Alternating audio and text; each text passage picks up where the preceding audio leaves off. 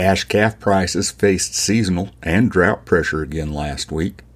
Kroger's and Albertsons, two of the nation's largest grocers, plan to merge. Coming up on your weekly calf news price point, presented by Cattle Currents Wes Ishmael.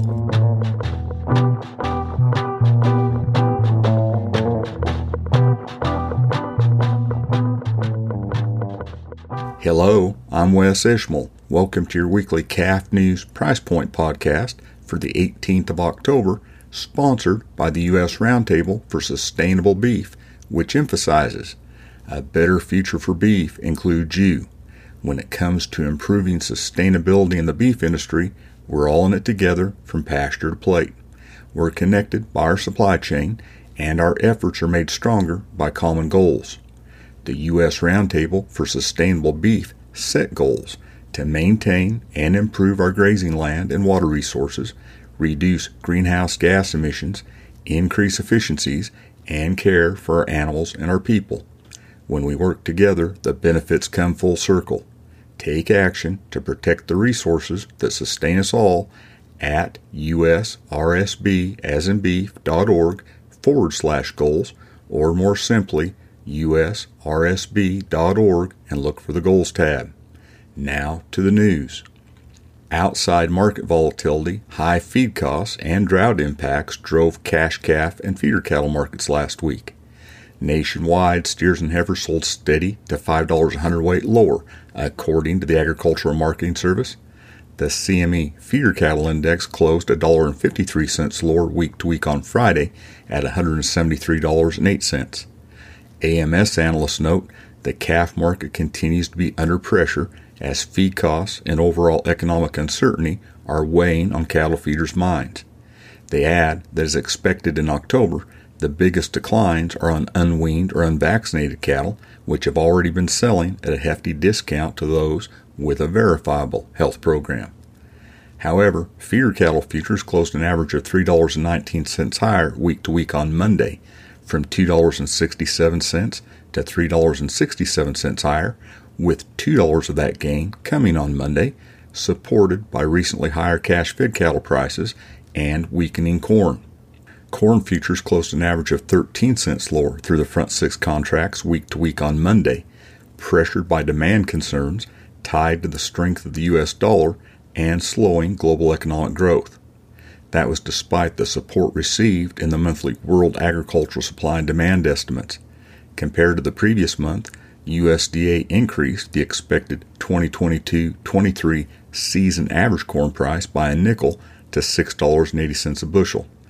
That was on a 49 million bushel reduction in production to 13.89 billion and a 47 million bushel reduction in projected ending stocks. Drought and high feed costs continue to weigh heavily on cattle prices, and these conditions are simply compounding the seasonal tendency of declining prices for freshly weaned calves, says Andrew P. Griffith, agricultural economist at the University of Tennessee, in his weekly market comments. He points out feeder cattle futures prices have declined for two months since reaching their apex in August. Although feeder cattle futures declined in recent months, Griffith says supply fundamentals point to higher prices ahead, but the question is the timing of when prices begin to move higher.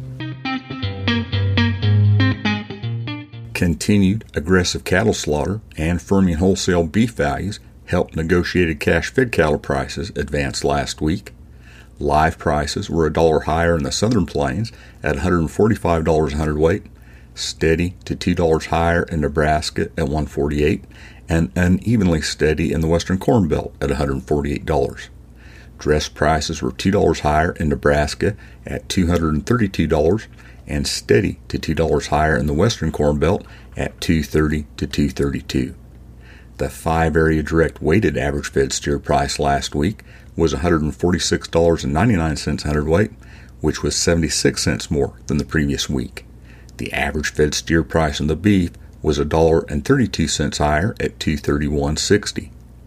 Week to week on Monday, live cattle futures closed an average of $1.29 higher, from 65 cents higher at the back to $3.17 higher in spot October. In the latest WASDE, USDA raised the expected annual five area direct fed steer price for this year to $143.15 a hundredweight. That was 35 cents more than the previous month's estimate based on current strength and packer demand. Projected fed steer prices are $148 in the fourth quarter.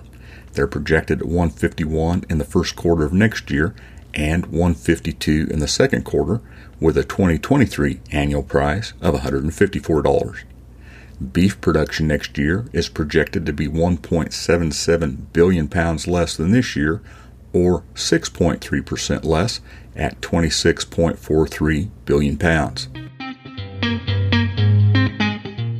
A better future for beef includes you. When it comes to improving sustainability in the beef industry, we're all in it together from pasture to plate. We're connected by our supply chain, and our efforts are made stronger by common goals. The U.S. Roundtable for Sustainable Beef set goals to maintain and improve our grazing land and water resources, reduce greenhouse gas emissions, increase efficiencies, and care for our animals and our people. When we work together, the benefits come full circle. Take action to protect the resources that sustain us all at usrsb.org and look for the Goals tab.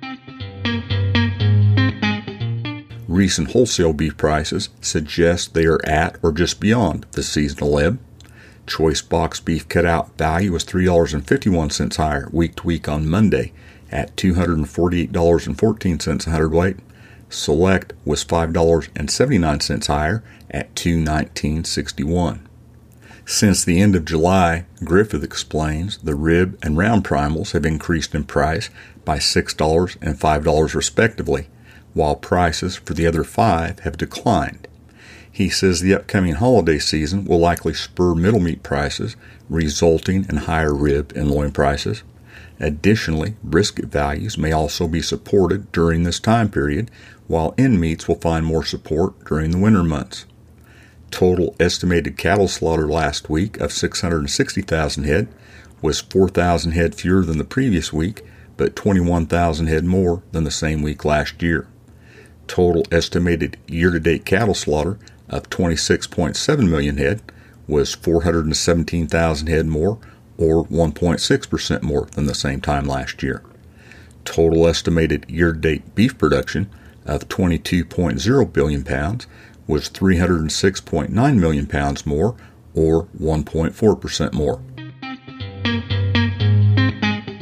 Kroger and Albertsons companies, two of the nation's top 10 grocery retailers, announced a definitive merger agreement last week. Depending on which list of top grocers in the U.S. by sales you look at, the merger would place the new entity ahead of Costco and a head to head battle with Amazon while still trailing Walmart by a long way.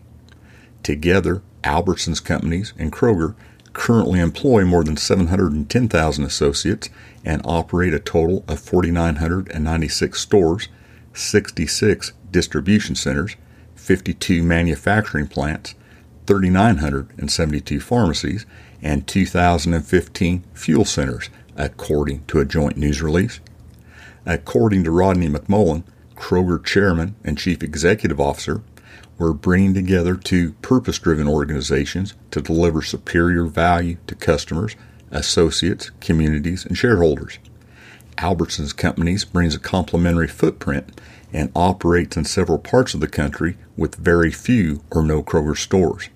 This merger advances our commitment to build a more equitable and sustainable food system by expanding our footprint into new geographies to serve more of America with fresh and affordable food and accelerates our position as a more compelling alternative to larger and non union competitors.